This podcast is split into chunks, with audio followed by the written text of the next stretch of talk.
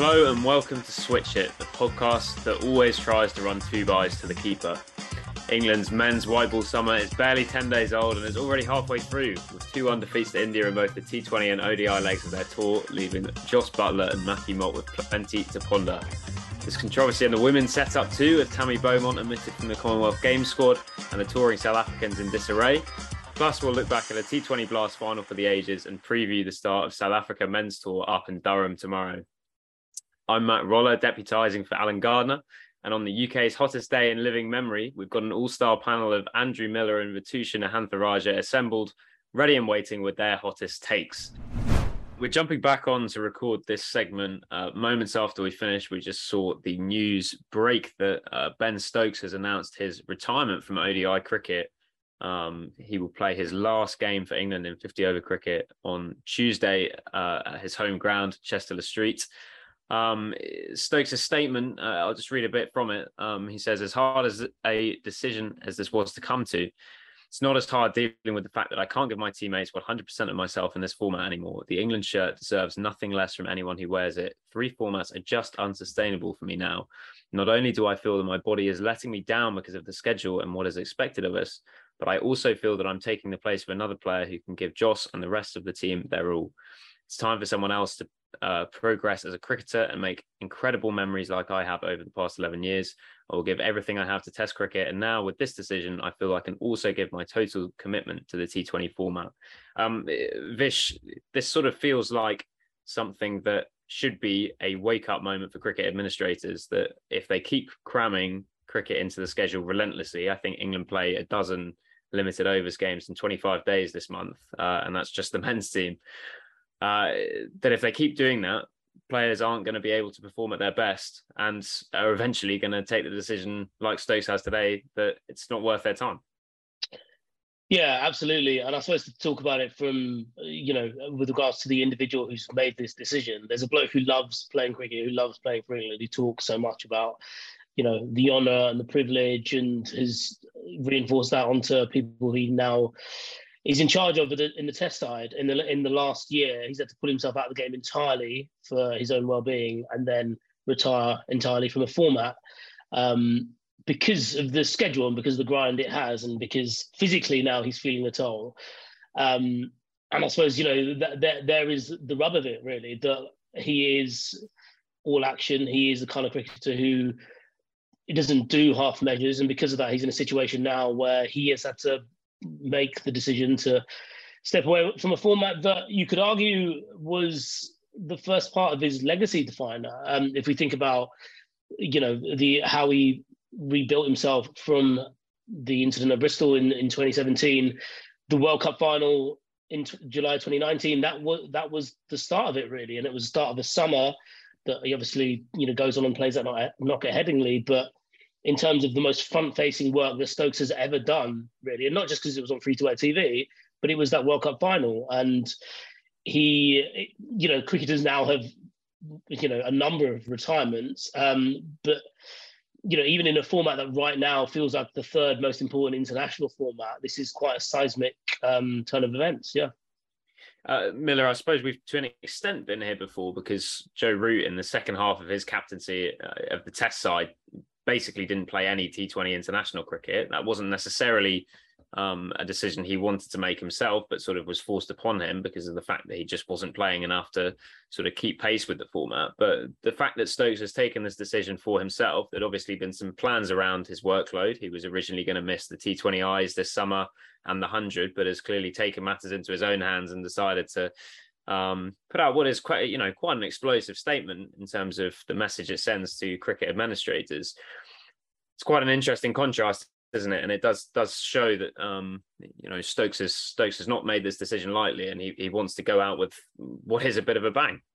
It is a it is a huge bang. I mean, it, it is so significant to have, as Vish says, a, a guy who is synonymous with the British public for what he achieved in that World Cup final. With the greatest respect to the Headingley innings, the most visible performance was World Cup final because a World Cup just just resonates in a way that a random Test match does not. Test matches are glorious, as we well know, but they kind of preach the converted. If you want to reach out to the wider audience, which is what English cricket really wants to do, then it's World Cup, it's it's it's the coloured clothing, it's the white ball, it's all the razzmatazz that's wrapped into that format that that resonates. And for Stokes to say so soon, I mean, it's it's three years almost almost the week, but nonetheless, it feels like so soon because the pandemic has caused chaos with with scheduling. So to go out so soon from that World Cup final is almost the last thing he's done in in in, in 50 over cricket is a bombshell, frankly. And um, you know the ECB reap what they sow with with the way that they've treated 50 over cricket, shoving it to the sidelines almost from the moment they came off the pitch in that 2019 final. It was clear that the, the, that was it for, for 50 over cricket. It wasn't relevant anymore. The the the, the Royal London Cup was going to be a was going to be a, was going to be a feeder tournament for the hundred essentially. Uh, hidden behind hidden behind layers and layers of more important schedules. Um, the the itinerary henceforth is you know we've got these these matches coming against South Africa, but then barely any 50 over cricket at all until we reboot the format again in the lead up to the 23 World Cup. By which stage it's too late for Stokes. You know he's he's he's he's in the, the latter part of his prime to put it put it mildly. He wants to give himself the best chance to play in the world in the World Cup in Australia, which frankly you know the T20 World Cup in Australia is is a great opportunity for Stokes's form to form uh, the Stokes' technique should thrive in such conditions given half a chance. But as you say, you know, when when when Joe Root was made Test captain, he never got a look in in 20 in 20 over cricket because something had to give, and he's taken matters into his own hands. He says, "No, I'm not going to give on the lucrative, um, eye-catching format of the game. I'm going to give on the one that the ECB's already given up on." I mean, you can't really blame him for that. Vish, there was a point a number of years ago now where it looked as though ODI cricket was sort of diminishing in relevance as a format. And I think possibly in this country in particular, because of the success of that 50 over team under Eoin Morgan, maybe people got swept up in the fact that it was bigger than it maybe is. And I think if you look at the past two weeks, uh, especially with that news about South Africa pulling out of uh, a, tournament that a series that is effectively a World Cup qualifier of sorts. Um, you know, it forms part of that process through the Super League, which is soon to be scrapped in Australia the Super League itself is being scrapped. Are, are, are, we heading towards a point where ODIs are just going to become a format for World Cups? Because it feels increasingly difficult, I think, as a casual uh, for, for the casual fan to resonate for the for that format to resonate. Yeah, it feels like T20s and ODIs have, have, switched places in that regard, haven't they? Whereby it used to be the T20s, you know, you wouldn't necessarily get your best squad out until it came to a World Cup, and now ODIs, as you say, because we've got one around the corner. And I suppose that's well, because we've got one, one around the corner. Um, you know, it, it feels like it's a bit more relevant now. But even so, you know, we're in a situation where this guy's quit ahead of World Cup. I reckon if you'd asked um, if you'd asked Stokes last year, you must be really looking forward to defending your crown from 2019. He would have, he would have said, yes, of course I am. Yeah, I can't. I, I want to be out there. I want to be. I want to kind of like you know close this story out. Um, and obviously now he won't.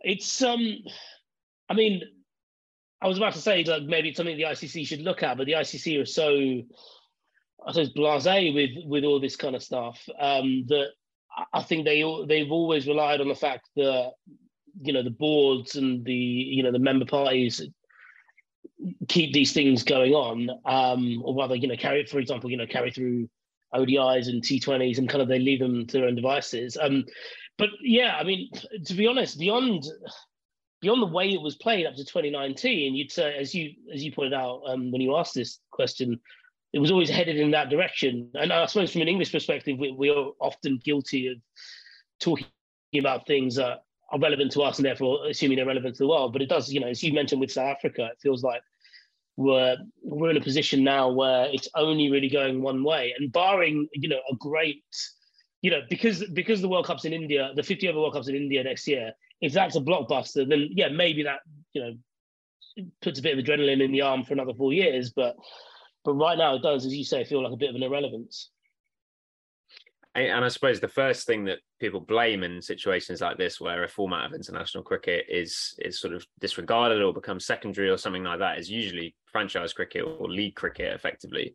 Um, in this case, it's quite an interesting one though, because Stokes has pulled out of the IPL, and possibly this, you know, the, the reason England's schedule is so demanding is because of the fact that there is that uh, window handed over to it effectively, where they don't play any international cricket for the first two months of the summer.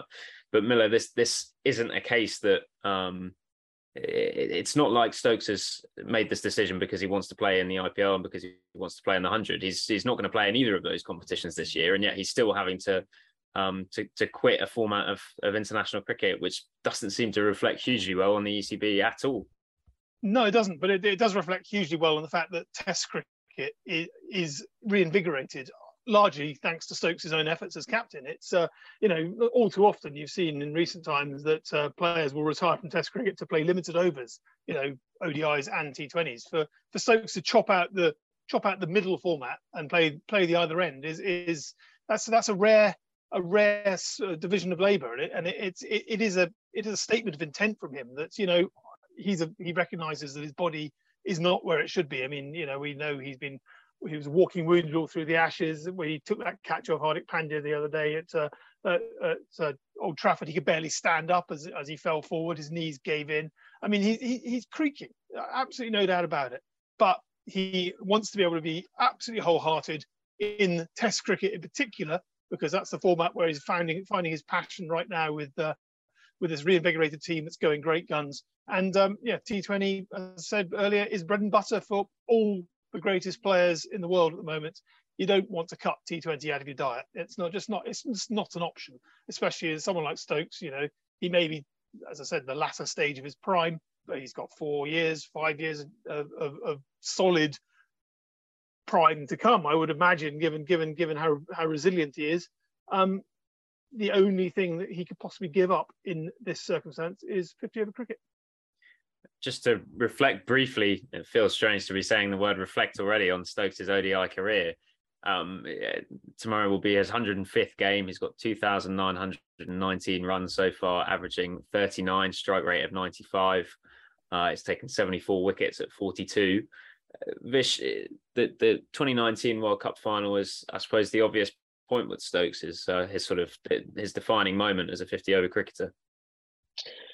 Yeah, without question. I mean, the manner of that victory, I mean, it, it was all on him. Um, you know, there's a great story about between the between the um, the end of the the innings outright, so after the 50th over, when uh, Mark Wood gets run out, and between then and, and Stokes going out for the for the super over, he um, comes into the dressing room and he his eyes are glazed over and he just says, "Yeah, I'm I'm going back out there."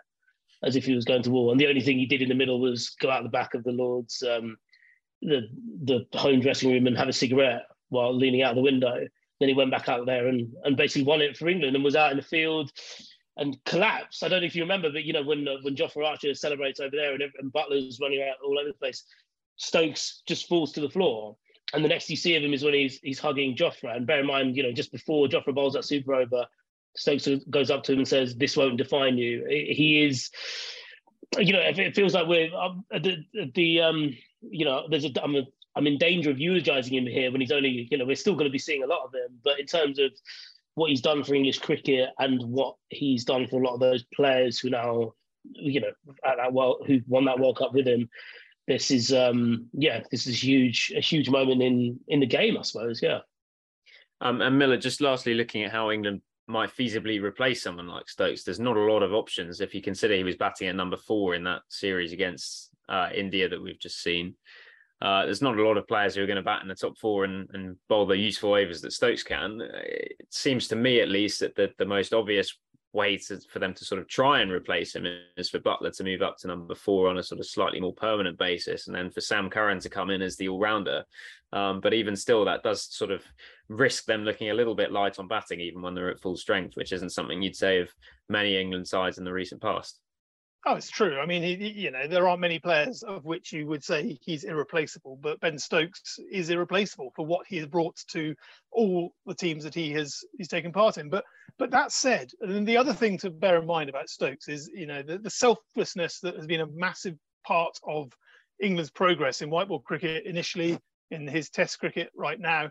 Um, selflessness also stems from a re- realization that, that that there is a legacy. There is something to pass on to another generation. So in terms of in terms of the, the key moments for Stokes, I would actually dial right back to uh, almost before the flood for England. Uh, the you remember back to 20 the, the 2014 2013-14 dismal Ashes tour, the 5-0 whitewash tour, in which he get, he emerges as basically England's only shining light with that century at Perth and a, and a sixer, I think it was, at Sydney and all the rest of it. But then all of a sudden, in the depths of England's misery on that tour, they finally win a game. They won an ODI, and guess who was batting at number three that day and took four wickets as well? Ben Stokes. Ben Stokes, age about 23 at the time, he finally got given a chance to bat at number three. Now, bear in mind, he'd been yo-yoed up and down the order. Nobody could work out what on earth to do with this random chat. Here you go, just bat at number three.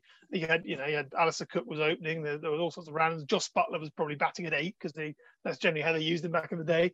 And he got this opportunity and he seized it. And England won a game, and it was all euphoria and all the rest of it. Then the next game, he gets a duck at number three. And then next time he's back to number seven. And then the following winter in, in, in Sri Lanka on the eve of the World Cup, he's batting at number eight and then he's dumped from the World Cup because he's not got any form. I mean, the, the story of Ben Stokes as as a cricketer is a story of a guy who wanted to take responsibility. He wants to be given the chance to be the hero. Let me be a player who you can trust, and I will be someone you can trust. Treat me as a guy who's who's going to, going to bowl a couple of overs and bat at number eight. I will slog it hopelessly and end up punching a locker because I'm frustrated. you know, there's no point, and this comes back to his statement. There's absolutely no point in Ben Stokes, of all people, being a guy going through the motions. He has never ever gone through the motions in his in his England career, in any career that he's played, and therefore he has made the selfless decision to say, you know what, if I do carry on trying to play all three formats, this is the one that I'm going to be freewheeling in. I'm not going to be able to give my all, my all to this for all the reasons laid out before. Um, he said, I'm through with it. I, I I want someone else to take the chance. So to go back to your point, of course, he's irreplaceable. Yes, you're right. It probably is a case of pushing Buttler up and bringing Curran in and jigging around. But frankly, it doesn't matter because there is a tomorrow. And that tomorrow largely comes down to the fact that Ben Stokes ensured there was a tomorrow by winning on that day uh, three years ago and a bit uh, to win the World Cup and give English cricket a chance to have something to take forward into another generation. Um, England owe him a huge debt of, debt of gratitude, and I hope they take his his valedictory statements uh, with the seriousness it deserves because you know it's a cri de coeur from a man who has given everything he possibly can and has actually said you know what? I can't give any more to you. I've laid it all on the line. It's over to you now to try and resolve this insane schedule you've given us and work out something that can actually make this team thrive and be better for the next generation. Miller, have you recovered from Brendon McCullum disowning the term Bazball that you coined and uh, Rob Key saying that it undersells the Test team's new style of play? I'm, I'm, thoroughly offended. I mean, Key was there at Lords saying, "Well, we don't like it because it's not our term." Well, no, mate, it's my term. I came up that term before before you'd even before you'd even started playing, and the reason it stuck is I predicted how you're going to play, and lo and behold, they played exactly the way I imagined Bazball would look, and so you know. Bazball's what you make of it. Uh, you know, it was it was a it was a term hanging out there, waiting, waiting, waiting for it to be filled with with glorious action, and lo and behold, they've done it. I don't know. I don't care. Bazball, Bazball, Schmazball. But uh, but it, it, uh, seriously, it does it does seem slightly odd to you know make make all this big play of we're here to entertain. We want to want, to, want to engage the fans, and then when when when a phrase does the rounds to sum up what the fans feel about this new form of play, so well, we don't like that word. So it's not up to you, mate. It's up to the fans. If the fans like the word, the word sticks. You know, that's what that's what you're playing for, isn't it? The genie's out of the bottle that's always been the boy of the great um, sporting philosophers. You know, Pep Guardiola always talks about like wanting to be um, someone who plays football the way it should be played. And as soon as people gave it a name, or as soon as people get used to it and maybe don't cheer as loudly as they used to, he has to go at the fans. So, you know, Brendon's just completing the circle. Yeah, but anyway, you know, the first rule of Baz, Bazball is you don't talk about Bazball. So I suppose you know what, what can you do? But on we go. Vish, you're up in Newcastle ahead of the first men's ODI against South Africa tomorrow. Have you had time to recover from a, a surreal finish to finals day on Saturday night? Yeah, I don't. I don't think I have recovered. To be honest, I've rewatched what happened at the end so many times, and I've had a different opinion every single time I've rewatched it. Um, yeah, it was incredible, really, and it was the kind of thing that um, it was. A, you never want that kind of controversy, especially from our point of view, because it you know, it was like the 2019 World Cup final, and Miller, you know, Miller, you were um, one of the head honchos for this in terms of whether it should have been a, you know, six uh, for Ben Stokes's um, back deflection, but being in the press conference, waiting for the winners to come in and being like, "Oh right, they probably shouldn't have won." Very, very surreal. Wouldn't recommend it. Not a great way to operate, but um, yeah, no, it's just. I don't think I, I, I don't think anyone who watched that last final will ever get over what happened, and I think that's only a good thing.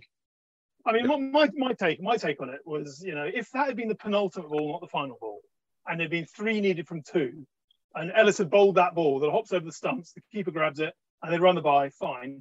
There's no chance of them then turning around and running a second bye because already the ball's being lobbed back to the bowler. You're going to start the process again. No one's pulling up stumps and dancing around like a loon, hurtling to different parts of the of the of the ground and being distracted. If you take it in isolation and accept that the moral ending of that moment was the moment that they failed to failed to lump the ball off the square and give themselves a chance for two in normal time, then frankly, it's case closed as far as I'm concerned. Uh, uh, you know, you get this all the time in club cricket. You know, uh, someone can't really be asked to to make the effort to trot up and pick the ball that's, that's sort of dribbled a little bit beyond beyond square leg because they're feeling knackered, but you know, run the extra run because frankly the moment's gone.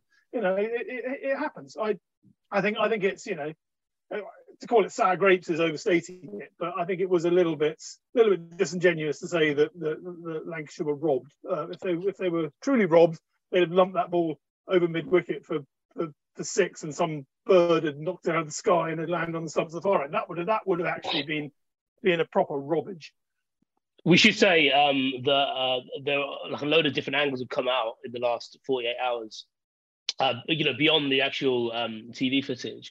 And it does seem like the umpire, uh, Graham Lloyd, who's a standing umpire, signals byes after the first run, which is when the ball is dead. So, yeah, and I think if Lancashire really want to complain, I think to be honest, the, the way they lost that game was by collapsing when they were absolutely cruising in what should have been quite an easy run chase, not probably from when they got a, a hail mary second chance at um, hitting the last ball for four.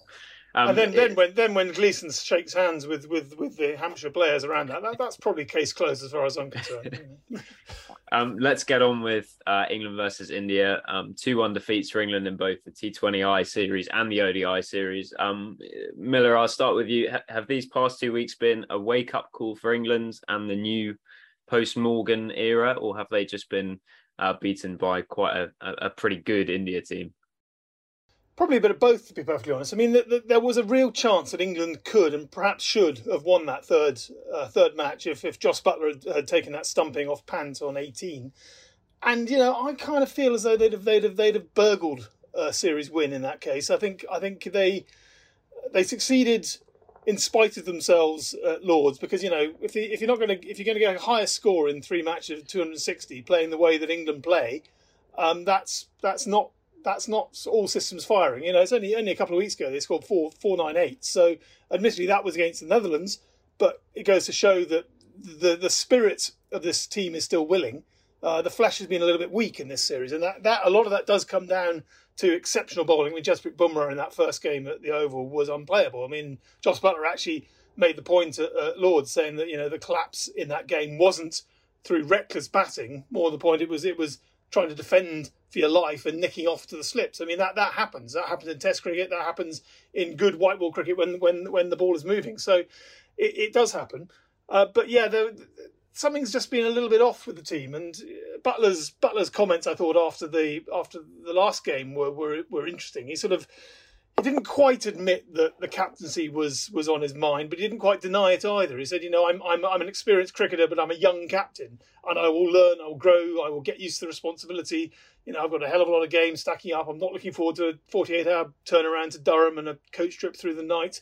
There's an awful lot of excuses sort of woven into the fabric of England's defeat there. That's a lot of them you can take as read. That yes, there's an awful lot that uh, not quite right about the schedule and the, the fact that England haven't played enough white ball cricket, the fact that you know the Fab Five, so to speak, were playing their first game together since that World Cup final three years ago, which is just nonsense. Um, but more broadly, uh, yeah, they just haven't quite gelled uh, in the same way that they did under Morgan. And and you know, it is a new era. You've got to, you've got to accept that you can't just bring in a new captain, a new coach, and say, right, lads, business as usual it's not business as usual. It, it is different. You've got to you've got to accept that there's there's got to be a change in in how they go about it. I mean, you know, James Vince made a good point yesterday after the Blast final about uh, about taking a moment to pause before that crazy final ball. And uh, I think Vish was writing about it, saying you know they they could have just piled on in and just thought, you know what, yeah, we're Hampshire, we'll we'll just do the same thing again. Or you say, you know what, let's just let's just take a moment here. Let's just think about what we what we are, what we're trying to achieve in this moment. I'm not sure England have quite done that yet. Things have happened in a bit of a rush for them with Morgan's retirement and Mott's appointment and the, the rapid turnaround from formats. They haven't really had a chance to to breathe and, and digest, and presumably that will happen. But as we know, this schedule is mad. Um, white ball cricket is mad. We're going to be back to T20 focus before we know it. The, the, the 50 over focus is going to be put on the back burner until next year again before we know it. Um, there's an awful lot of questions still up in the air about this side that, that, that frankly cannot be answered in a hurry, and, and in some ways, nor should they be. Yeah, Vish, I suppose it was a, a, strange ODI series in that it wasn't really at all what we're used to seeing in England specifically. You know, we, we've seen so many series played on flat pitches, not much on offer for bowlers. Um, and in a sense, for England, it was hard to read too much into it with a second, what was a second string bowling attack. But then again, the batting, as Miller mentions, was at full strength. Um, the Fab Five plus Livingstone, who seems to be the, the uh, guy who's going to benefit the most from Morgan's retirement in terms of getting a first choice spot in that side. Um, but yeah, a lot of this team hasn't played much 50 over cricket since the 2019 World Cup final, and it's sort of hard to see how they're going to play loads of it before 2023 in India. Yeah, definitely. I, I, think Buttler's been dealt a bit of a bum deal here, hasn't he? Because the, the way he's had to, I suppose, it, it's hard when you've got a second string team, sorry, a second string half of the team in the bowling attack, and your first string half of the team have other priorities anyway. So you know, not just the fact that they've all just come from Test cricket, having missed the, um, you know, you know, missed the uh, first of T20s, but the fact that, um, you know, even someone like Joe Root, who is only playing ODI cricket as his, you know, that's that's the other international format he plays, but he's not really that asked about it. Um, and if you look at, you know, Stokes and Bairstow, they've been so high that this is always going to feel like a come down. So it feels like the two sides of the team are working in different ways. And yeah, it's a strange one. You, you know, you mentioned the game, it felt like a bit of a throwback, didn't it? In terms of, you know, like low scoring, but still quite entertaining. I don't remember the low scoring games being as entertaining as these ones were. I think, you know, when it, when when you've got three out of four batters, you know, pulling to the square leg fence, maybe that's maybe that's the only thing that's changed. Yeah. Um, but yeah, no, it was. It, feels like England didn't. Well, India used English conditions better than England did um, which is a strange thing to think about in white ball cricket. But I suppose when you give when you look at India's attack, and particularly someone like Pandya and the way he came into the series, it felt like you know maybe in hindsight that wasn't too surprising. But it, there's an interesting thing, like I, you know. I'm not going to be that joker who talks about Matthew Mott not being good enough because we just don't know. It's obviously far too early. But it is interesting with the fact that, you know, Morgan, um, sorry, Miller mentioned there about Morgan's retirement. Mott was I suppose, you know, brought in as someone who would complement Morgan. Um, and obviously, you know, Morgan only had, you know, so many years left to go. Rob Key, when he appointed Mott, would have known that Morgan, you know, at most has got a year and a bit, you know, not even two years.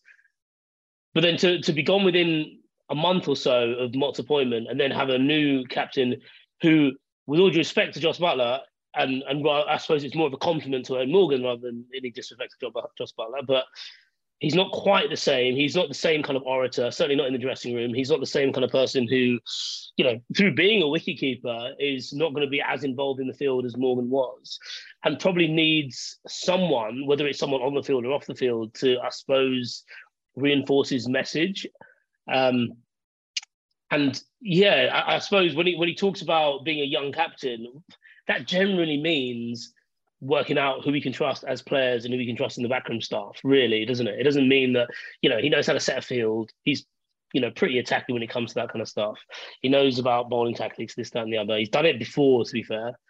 Um, but yeah, I think that's the thing he's going to find out. But as, as you as you mentioned in your question, Ronald, like specifically with 50 over cricket, it doesn't feel like he's going to be able to work it out on the field. He's almost got to do a lot of his learnings elsewhere. Well, I suppose, and the obvious point there is that Morgan, as captain, constantly had Buttler to lean on because of the fact that while he was in the Test squad, it always felt like one day cricket was Buttler's priority. Whereas for Buttler, you know, he, he was leaning quite a lot on Chris Jordan Stokes. in the T20 series, but he, yeah. he's not around. And he was leaning on Stokes in the ODIs, who's again, is his mind really there? Is he is he thinking about 50 over cricket, or, or, is that sort of actually probably the third most important format for him at the moment? Um, so yeah, it is it, it is an interesting challenge. Um, it, it, Miller, in terms of sort of performances in that ODI series, I think no one no one scored 100 for England in the series. No one even made 100 runs aggregate in the series for England. Um, Reece Topley was the, the obvious standout with the ball, took nine wickets, but no one else took more than two. Um, so, it's so quite a strange sort of bitty series, which I suppose reflected the the nature of the way those games panned out. Yeah, and and uh, Topley Topley's a magnificent story. I mean, Vish has written about him a couple of times this week. I mean, we all know of the, the, the, dark days he's been through. No, no, no, not even a sausage of England England recognition between 2016 and 2020, while he was going through huge problems with his back. I mean, he, he pointed across to the Wellington Hospital after his Lord's Sixer and said, you know, a couple of years ago I was having surgery in there and I didn't think I'd ever play again. Uh, you know, amazing story. Uh, but you know, realistically, he wouldn't have been a first choice had had the likes of Archer, Wood, and Co. been been fit and available, Woakes even as well, and uh, there was something strange as well that, that Buttler said after the after the, the, the, third game. He said that he only bowled seven overs in that in that um, final innings, and um, he said, "Well, you know, got to manage him. He, you know, he's, he's he's been he's been he's creaking a bit. I think were his words. It's like, mate, you're midway through a series of cider. If if if your your strike bowler can't bowl out his entire allocation." Uh, that that's a, that's more than just a, a, more than just creaking, frankly. Um, so slightly concerning. Um, and obviously, all the point all the pointers are the 48 hour turnaround. There's no way they're going to try and risk him up at up at Chester Street. So Matthew Potts, I would imagine, will get a, get a debut. So again, England are, are sort of descending down into with due respect to Matthew Potts, who's been magnificent in Test cricket, but they're they're really going down the rabbit hole in terms of, of bowling options there. But you're right, we're talking about the batting as the problem.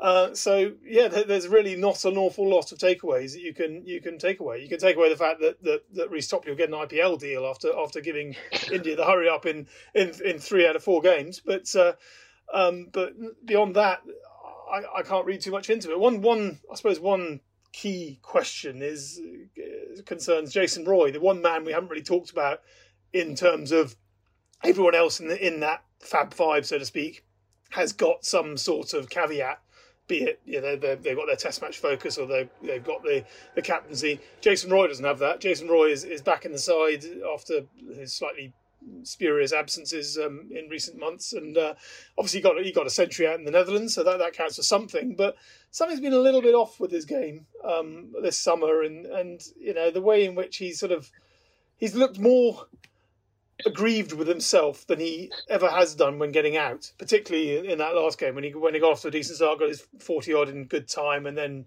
plays one shot too many and looks to the heavens feeling woebegone in, in a way that you know you didn't get you didn't catch him doing that in, in his previous incarnation. He didn't feel like he was he was having to make such a point. And again, I, I believe that comes down to the fact that Eoin Morgan in particular had Jason Roy's back from the word go in that in that five five year run through through from 2015 right through beyond the World Cup.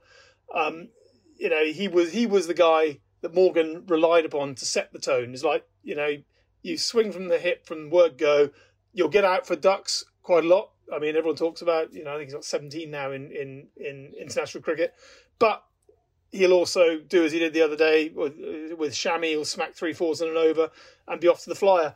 And I just wonder whether he sort of feels as though you know, time's creeping up on him. There, there are the Lions, who obviously you, Matt, were down in uh, down in Taunton this week, watching the likes of Will Smeed and Tom Banton giving it giving it some Humpty against South Africa. Um, if if a new captain and coach are going to have to try to reinvigorate the team, the obvious place to look, in my opinion, is Jason Roy at the top of the order. With with all due respect to everything he's achieved, there's always got to be someone you sense in the spotlights during a during a transition. You can't just go into a new era of English white ball cricket and say, "Well, let's just take everything we did right in the last era and it'll be fine." Something's got to change, I think. Yeah, if you look, I mean, if you look at the age profile of that squad, I'm not gonna lie. I think I wrote after the 2019 final, this might be the last time they'll play together. There was a moment. Um, so after England, the England football team went to the 2018 World Cup, Gareth Southgate got all the players together and said, you know, because you know, look around you. This is this is the only time you're going to be with this group of players, um, because of not just your age profiles, but also things like form, things like injury. This is you know, fate has brought you as the 23 together. And it's strange because I thought that I thought that with the England team, not least because of the number of players that were always pushing them. You know, bear in mind that you know David Willey missed out on that World Cup because of Jofra Archer. Um, you know, Liam Dawson got in at the last minute ahead of Joe Denley. They felt like they were always players there or thereabouts. And then we're here like you know just over a year before the next 50 over World Cup, or even this 20 over World Cup in October, and the faces haven't changed all that much really. And the only reason the faces have changed is because of injuries because really those Woakes, Archer, Wood, they'd all be, in this on this in this team. Um, and it's it's strange because they haven't really given themselves an opportunity to try and work it out. I know COVID has played a part in that as well, not least because it accelerated the dual uh, the twin squads element. But it does feel like I don't know. It, it seems a bit tired, doesn't it? it? It's almost like England don't believe in the way that they used to play anymore, um, and they kind of have to almost remind themselves that's what they do. And at the same time, you know, it's not for nothing that we're talking about this on the hottest day of the year, and also at a time when the schedule is is mad because you know the pitches we've seen during the series, the pitches they're going to get for the rest of the season are going to be tired and they're going to be wearing, and they're going to be dry, and you know that's not conducive. These are the exact kind of pitches that Eoin Morgan used to moan about when he was captain. um, and I've not so really true. been paying too much attention to the Sky coverage, but I'd be fascinated to know if he's been, you know, doing the same because, you know, he was he was always he'd always make a note of talking about the pitch when England lost, and luckily for him, it didn't jar as much because England didn't lose much. But um, yeah, I wonder if that that's in that's part of it as well. Well, I suppose uh, also on that point about dry pitches, it'll be a huge boost this week for them to have Adil Rashid back because in that 50 over series in particular, going in with Moeen and Livingstone as the only spinners, I think that probably illustrated England's own concerns about their spin depth because Matt Parkinson bowled what I think six overs in the in the T20 series um, and was pretty summarily discarded. Um, and it feels like he's in a point where um, if anything, he's sort of moving towards being more of a candidate as a red ball bowler than anything else. Yeah, well, so so Adil Rashid, you mentioned there, because um, when I talked about it being throwback, the throwback element was really beyond the low scores that England weren't taking wickets in the middle order. Um, and Matt, it feels like having you to host this podcast almost exclusively on white ball cricket is uh, it's a bit silly on our part. It's a bit like you know batting Livingstone down at seven. But um, do you see you know people were talking about Brydon Carse as this kind of Plunkett alike, and you know he had a you know very kind of like middling series, I suppose. But do you see that? Because it feels like if Rashid comes in, then you still need that pacer at the other end who's going to, you know, get the kind of bounce, that cross seam deliveries that the Carse has, I suppose, you know, shown over the last week or so. Yeah, uh, well, I think uh, Carse, from what I've seen of him, he clearly has what I think uh, sort of talent ID people call raw material. So he's tall and he's quick and he's got a good bouncer and that sort of thing. But he is actually pretty inexperienced um, as a white ball bowler. I think if you look at the number of career appearances he's got in List A and T20 cricket, maybe 50 across both of them. Um, so there's clearly still work to do. And I don't think by any means in the sort of first choice England side, he's quite there yet. Um, and actually, Potts is a really interesting introduction this week into the ODI squad because I think at the start of the summer, if Potts and Carse had both been available and fully fit, I think there's every chance that Carse would have actually been in the test squad ahead of the New Zealand series. And I think Potts would probably have started the summer in the one day squad. So it is quite an interesting contrast. But I suppose then, if you think about, yeah, the, the full strength England team with everyone, with all the fast bowlers available, whether or not that will ever happen again, who knows? You're probably looking at Mark Wood and Adil Rashid in the in the middle overs, um, with Woakes and Archer sharing the new ball. So it is an interesting circumstance where a lot of this is about um, depth testing, isn't it? Um, as much as anything else. Um, I suppose on that subject, actually, just to briefly touch on the T20Is, which feel like months ago, even though I think it was about 10 days since the last one, maybe even eight days since the last one. It, it was kind of a strange series packed into three games, packed into four days. Um, Miller, I suppose that the big find for England in that series was Richard Gleeson, um, who you know maybe maybe your big find shouldn't ideally be a 34 year old fast bowler, but he, he really did look the part, um, especially on debut at Edgbaston, getting the getting the big fish out at the top of the order. He did. I mean, he, I guess that's the thing of the benefit of experience. He just he just knew what he was doing every time. He, you know, every ball's an event in T Twenty cricket, and, and he, he knows that better than anyone because you know his entire career has been in, been an event that he perhaps thought was never going to happen. A bit like Reece Topley in many ways, but um, but slightly different. But you know, the, the way you know people talk about nailing your Yorkers, and you know, everyone aims for the Yorker and misses it by half an inch and gets slotted down the ground for six. And you know, it's the classic classic conundrum. He seemed to have faith in that delivery in a, to a degree that so many don't, and and and that can only come down to just just having you know a few years of experience on top on his head and thinking, you know what, I've got a chance here. I'm gonna I'm gonna give it my best. I mean, you couldn't fault it, but yeah, I, I remember when he got picked um, for that 55 man squad in COVID. It was a sort of pick, pluck from nowhere. And I remember writing about it at the time, saying, "Well, this is all very well and good, but you know, being picked for a pick for a 55 man training squad is not exactly the same thing as being picked for England. It's basically being said that you know you're probably good enough to be in England fifths, which is you know when if you if you average out average out three three and a half four seamers per squad, that's basically saying you're about the I don't know thirteenth to seventeenth best quick bowler in the country. It's not not the most rip roaring accolade when you put it put it that way, but lo and behold, he he has he has proven over the last couple of years that, that he wasn't a flash in the pan. He, his late coming into into his professional career has just kept coming. He's he's he's snowballed with, with experience and opportunity and, and grasped each one and was bloody nearly the, the hero at the, the death there in, in, in on finals day as well. So uh, yeah, good luck to him. I mean, how long how long he's going to last for, who knows? But uh, uh, he certainly seems robust enough to, to do a job in the short term while while the rest of England's bowlers are are, are in maintenance. But uh, uh, just touching on, on, on Rashid though, just uh, something you said there earlier, Matt, just uh, reminded me actually of um, Eoin Morgan, who you know for all his talk about you know stepping away and giving giving the, the new boys some some space to breathe, hasn't exactly been doing that with with with his bon mots on Sky, but he said something very interesting, uh, only in passing, so I, I, didn't really sort of have time to clock it. But he was just talking in conversation on Sky about the emission of Parkinson from from this match, and he said something pretty damning. You know, Parkinson on home soil. He basically said, "Well, it, it's basically an indictment. He's not good enough." And I thought, "Whoa, steady on, mate. You know, you were his captain only about a week ago." And you're basically saying that, that this this chap is not good enough, and that, that was that was those were his words. I, I'm I don't think I'm taking him out of context. There may have been a little bit of caveat within that, but it was it was a, it was a revealingly candid um, suggestion that all this all this chat about him being too slow through the air and all the rest of it is is more than just chat. It is it is it is something that, that, that seems to have inveigled its way into the way that England look at him within the setup and so I was delighted for him to to get get his wickets in, in, in on finals day. It was it was it was a true comeuppance performance, but um, uh, unfortunately for him, just just fell short in the final analysis. But yeah, in terms of in terms of testing that bench strength and and and and, and depth testing, England you know have shown on the one hand in Topley and Gleeson and co that yeah they've got serviceable quicks who can step in and, and do a job while the big boys are, are, are rehabilitating, but uh, that spin depth isn't isn't really hasn't really been mined yet um, in, in, to the fullest extent.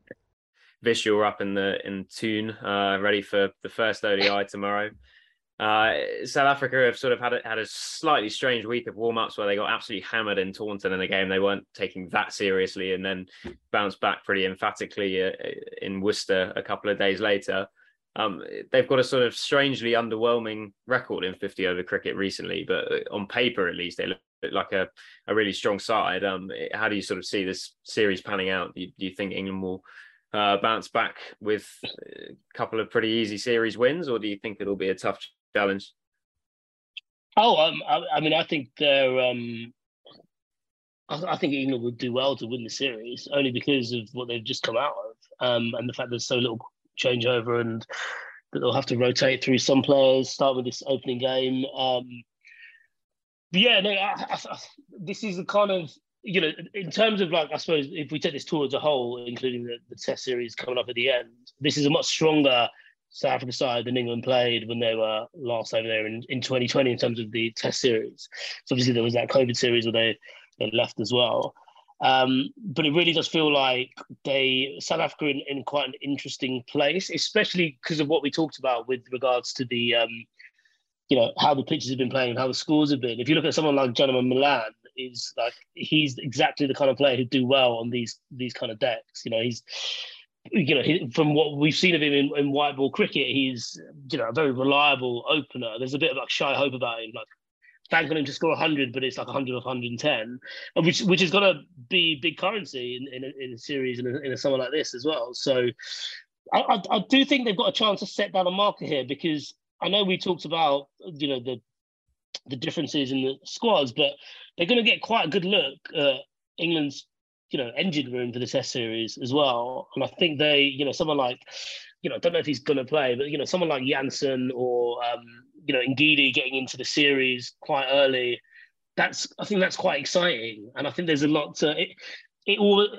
I mean, I wonder if England fans already feel a bit fatigued by what because it's just been you know it's like forcing yourself to eat dessert because you should and because it's you know because in a nice restaurant but you be full from starters and mains but yeah I, th- I, think this has got a chance to be quite an exciting series i just don't know if england are going to be that up for it uh, miller this is quite an interesting tour in a sense it's quite old school um, south africa coming and playing a couple of you know warm up uh, one day games before uh, an ODI series, before a T20 series, and they play Ireland during the um, first week of the 100. And then eventually you get sort of um, to sort of uh, continue vicious, slightly tortured metaphor. you get the main course of the tests in mid August.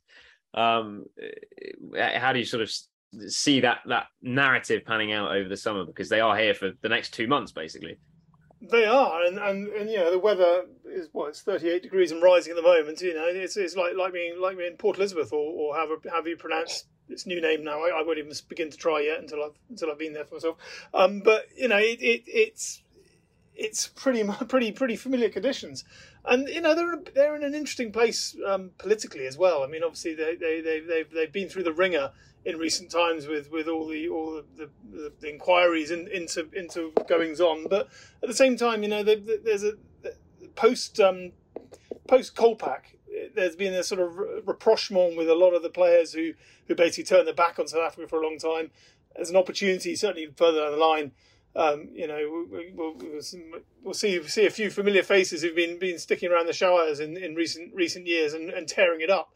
And you know, you, you kind of sense that actually from looking around county cricket recently, you know, the, the uh, Kolpak's had a bad rap for a lot of, uh, for a lot of uh, a lot of years, but equally, in terms of just being nuggets of currency, nuggets of quality within any given team in the county championship, you you couldn't fault th- their presence, and so you know, for a lot of those guys, uh, you coming back to conditions that are kind of familiar to them from from years of being over here, they're going to be a really good place. And as you say, they've they've had a chance to have a decent warm up. They you know the two very interesting warm ups actually down in uh, against the Lions, spanking getting spanked with the sort of multi format seventeen players, and then turning on turning it on the next day with a more focused eleven and actually giving the Lions a bit bit of bit of a bit of a tonking in return.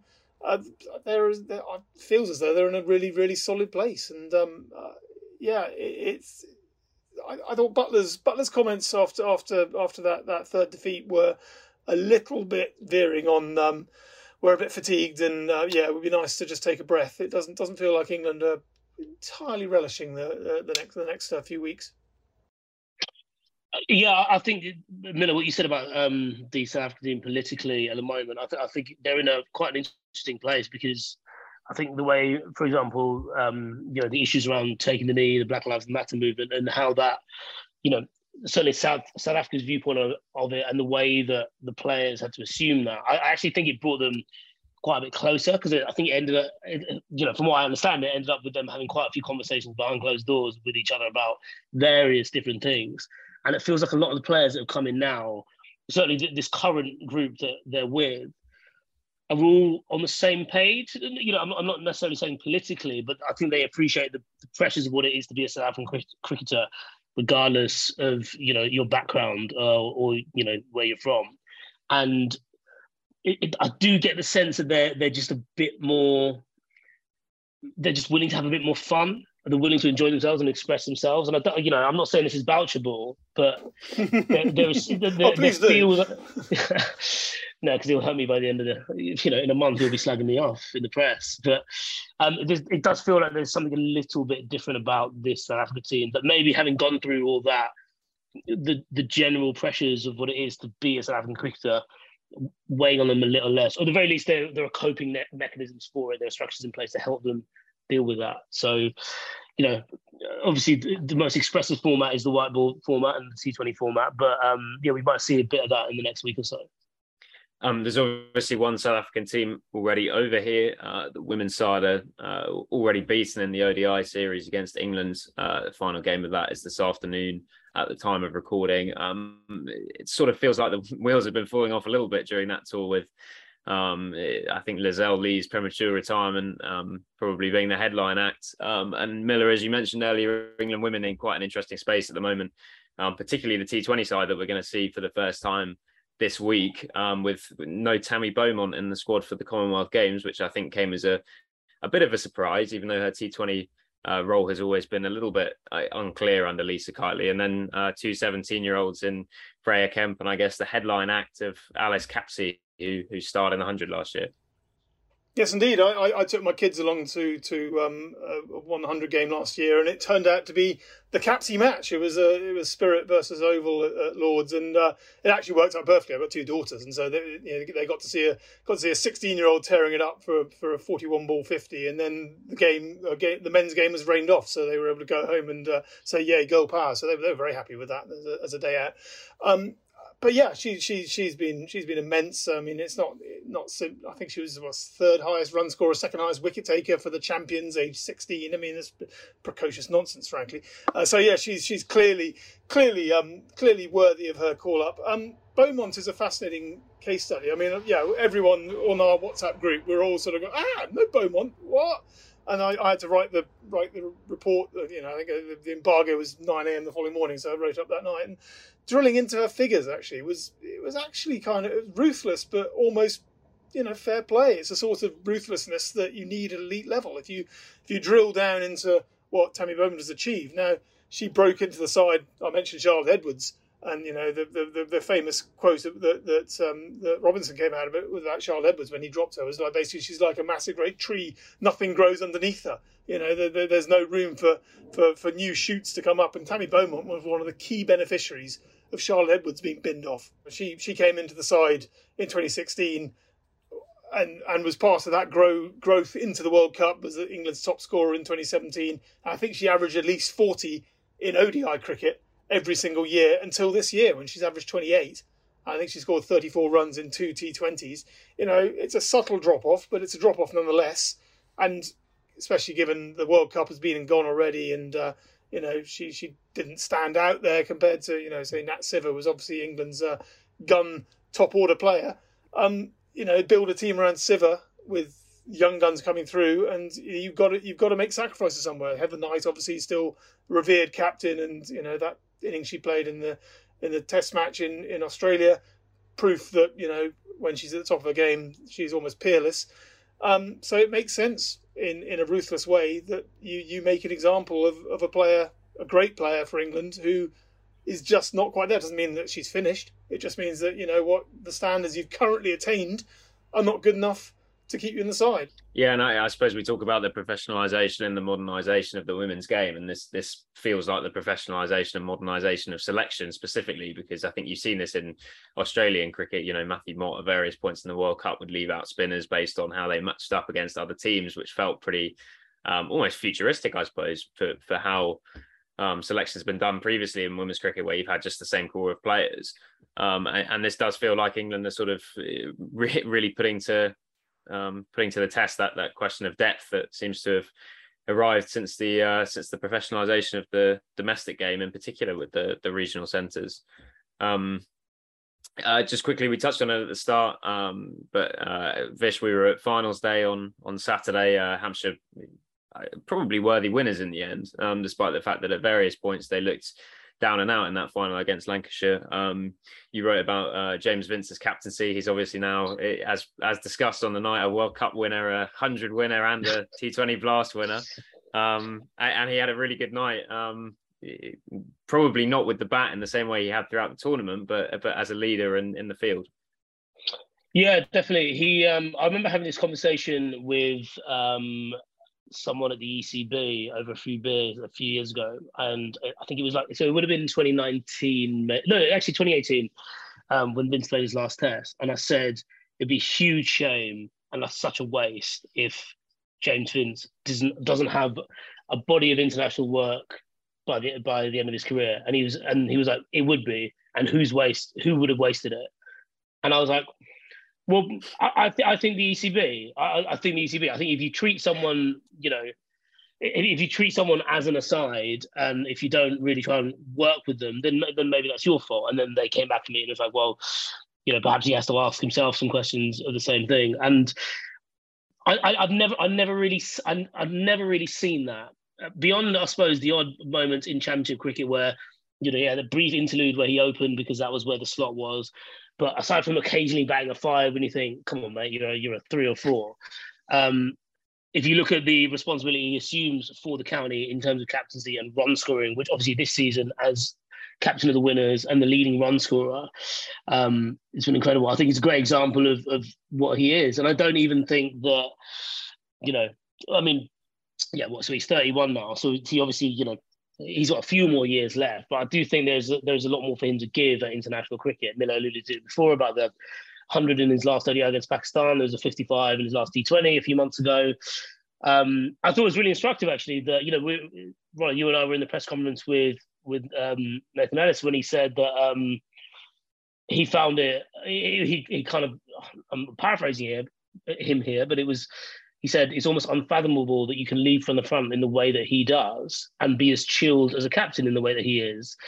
Um, because I, I, think he he marshaled that game exceptionally well. I mean, I don't think you'll find but even little things like the the chat before they had to repeat the, the no ball, even and you know Lancashire fans weren't like this, but even changing the field, he would have known he's not allowed to do that.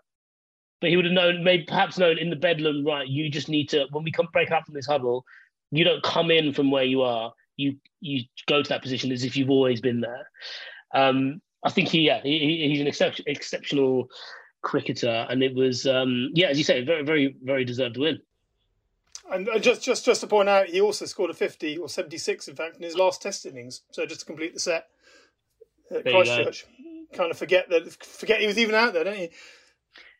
I suppose one of the interesting things as well is that we talk about, you know, if someone talks about a great county captain, you instinctively think of like a one club man who's, uh, you know, who's someone who's never played, never going to play for England, someone like Daryl Mitchell or someone at Worcester who's plays in all formats, does fills a particular role, but is quite sort of wedded to a particular club, which I think actually Vince probably represents a bit of a shift in that he has played for England, he does play franchise cricket, and he's sort of unapologetic about all that stuff and he uses those connections really well. Like he was talking about how they managed to to sign Ben McDermott and Nathan Ellis, who have been actually like an unbelievable set of signings as a pair across the tournament. I don't think many people would have looked at them over the winter and gone, "Wow, those are amazing gets," but he, they've managed to do that because of the fact that George Bailey used to play for Hampshire. He's now Australia's selector. Vince sort of was in his ear saying, "Are you going to pick him for this squad? Are they going to be on A team tours? Can they stay the whole tournament with us?"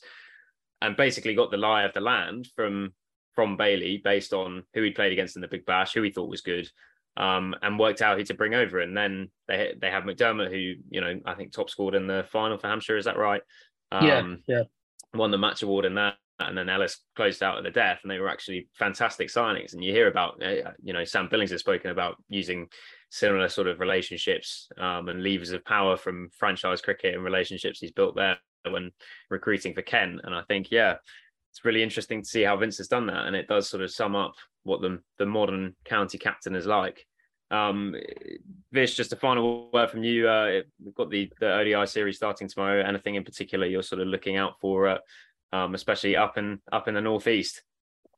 Uh, what am I looking out for? Uh, beyond oil money, see where it spills over. Um, um, runs for like uh, yeah, I, I, think maybe kind of runs for Roy. That's my new. Sounds like he's running for the Tory leadership, doesn't it?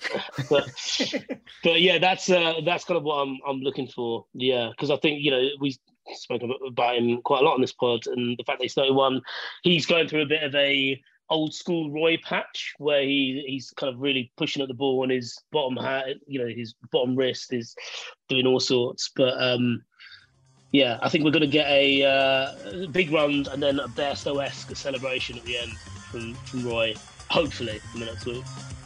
Um, well, I think that's about all we've got time for. Um, thanks very much, as always, for tuning into the Switch Hit podcast on the ESPN Cricinfo. We'll see you soon.